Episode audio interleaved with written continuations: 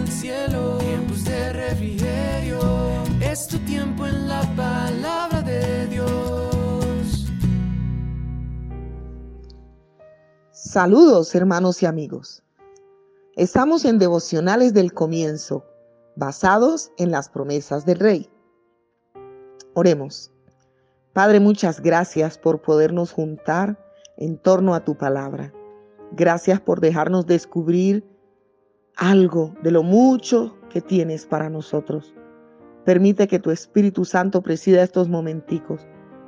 Te los pedimos, Padre, puestos de acuerdo en el nombre de Cristo Jesús, a ti que eres bueno.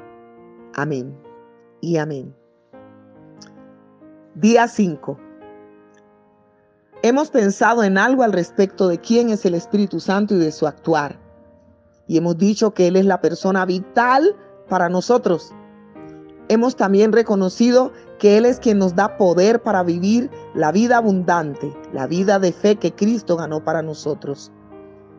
También hemos concluido que Él es la compañía efectiva y asertiva que no puede ser descuidada por ningún creyente. Él es nuestro poderoso guerrero, el que nos da fuerza para alcanzar esas victorias y hacernos más que vencedores. Hoy pensaremos en que el Espíritu Santo es quien nos alista para la gran boda. Y la lectura la encontramos en el libro de Esther capítulo 2 versos 15 al 17. Dice así, cuando le llegó a Esther, la hija de Abiail, tío de Mardoqueo, quien la había tomado por hija, el tiempo de venir al rey, ninguna cosa procuró sino lo que dijo Hegai, eunuco del rey, guarda de las mujeres. Y ganaba Esther el favor de todos los que la veían.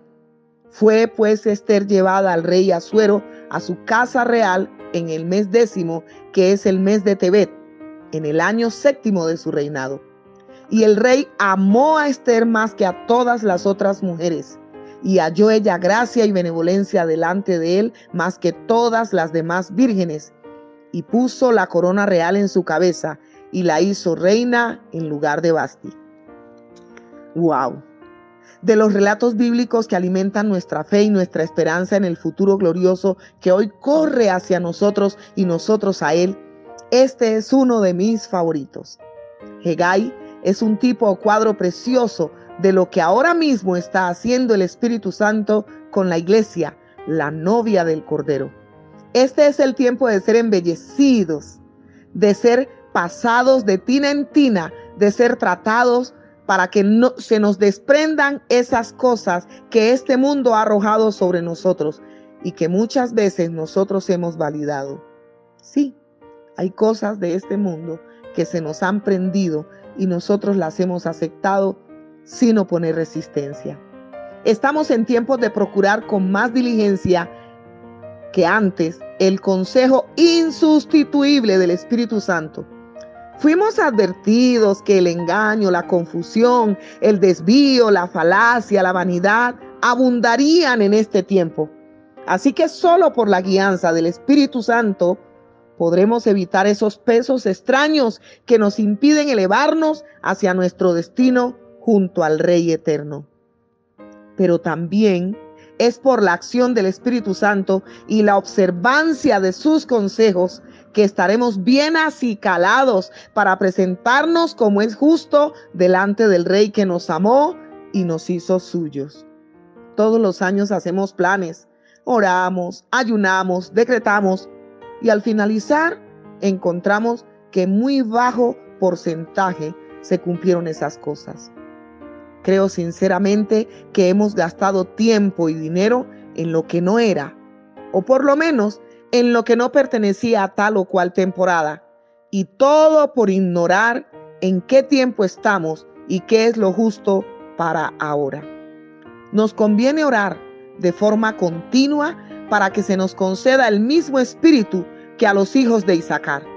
En Primera de Crónicas capítulo 12, verso 32 leemos: De los hijos de Isaacar, 200 principales entendidos en los tiempos y que sabían lo que Israel debía hacer, cuyo dicho seguían todos sus hermanos. Hoy es vital que esa capacidad extraordinaria de comprender qué tiempo es, qué es lo que conviene hacer y cómo hacerlo, llegue a nosotros, se active en nosotros. Es necesario que pidamos al Padre que nos haga más sensible a la voz del Espíritu Santo.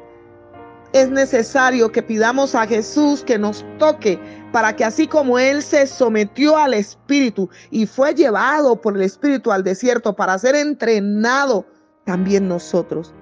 Es necesario que oremos al Espíritu Santo diciéndole que destape nuestros oídos, que corra el velo de nuestros ojos, que sensibilice nuestros corazones, para que Él pueda darnos la agenda, la suya, y que nosotros rindamos la nuestra, de manera que alcancemos los planes que el Eterno se propuso con nosotros para este año. Es necesario. Oremos.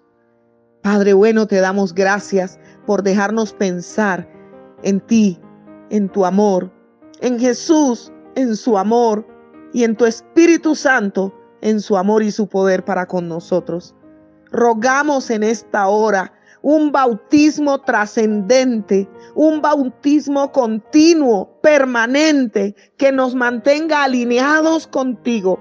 Queremos ser uno con tu espíritu, porque tu palabra dice que el que se une al Señor, un espíritu es con él.